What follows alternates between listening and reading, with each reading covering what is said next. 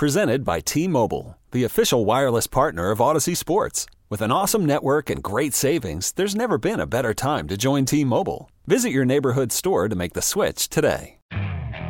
Okay, picture this. It's Friday afternoon when a thought hits you. I can spend another weekend doing the same old whatever, or I can hop into my all new Hyundai Santa Fe and hit the road. With available H track, all wheel drive, and three row seating, my whole family can head deep into the wild. Conquer the weekend in the all new Hyundai Santa Fe. Visit HyundaiUSA.com or call 562 for more details. Hyundai, there's joy in every journey. I love Mike T. I don't believe that Mike T should be fired, but Mike T is the most to blame for this. Mike T's loyalty to Matt Canada throughout this season, throughout the offseason, all of through his his approach to always promoting within is a large reason why you're here, why he's here. His, his approach to sticking with things too long is a large reason why you're here. That's Ryan Clark today. Uh, sums it up pretty well. I couldn't think of a better description of uh, of Mike Tomlin's issues. Promoting from within, essentially staying set in your own ways, um, interesting to hear that come out of the mouth of Ryan Clark, who uh, Mike Tomlin has granted uh, ridiculously exclusive access to. But Ryan is right with his assessment there.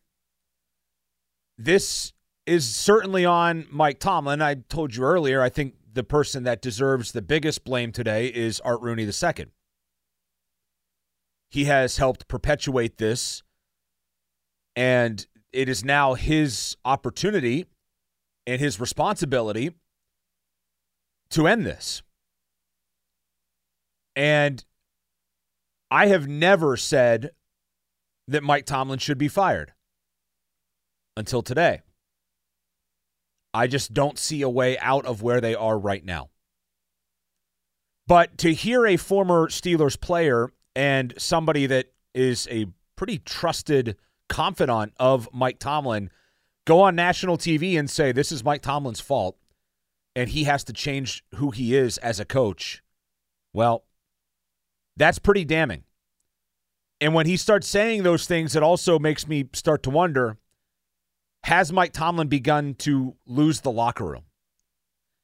I was in that locker room last night, and I will tell you this if that locker room is not lost, it is certainly turning on each other. We heard Minkah Fitzpatrick's comment essentially saying that you know there are guys that are are not bringing it. There are guys who think that if they just put the Steeler jersey on that that means that they are guaranteed wins. They're locked into victories and that's not how it works. And now the Steelers have to pick up the pieces. They have 4 games and they essentially have to win three of the next four. And three of those four are on the road. You have a West Coast trip in Seattle. You have a trip to Indy, a home game against Cincinnati, which now Jake Browning in Cincinnati doesn't look so bad after all, and then a season finale in there as well against Baltimore on the road. This is not setting up for a playoff appearance, and we're honestly living dangerously close to a non winning season or a non non losing season, if you will, for Mike Tomlin for the first time. Mike Tomlin's had some eight and eight years, a couple of them, but has found ways to get this team over 500. And of course, you know that. If you're not sick of hearing about that by now, it's turned from a feather in the cap to a total punchline, a, a joke for a lot of people. The non losing seasons.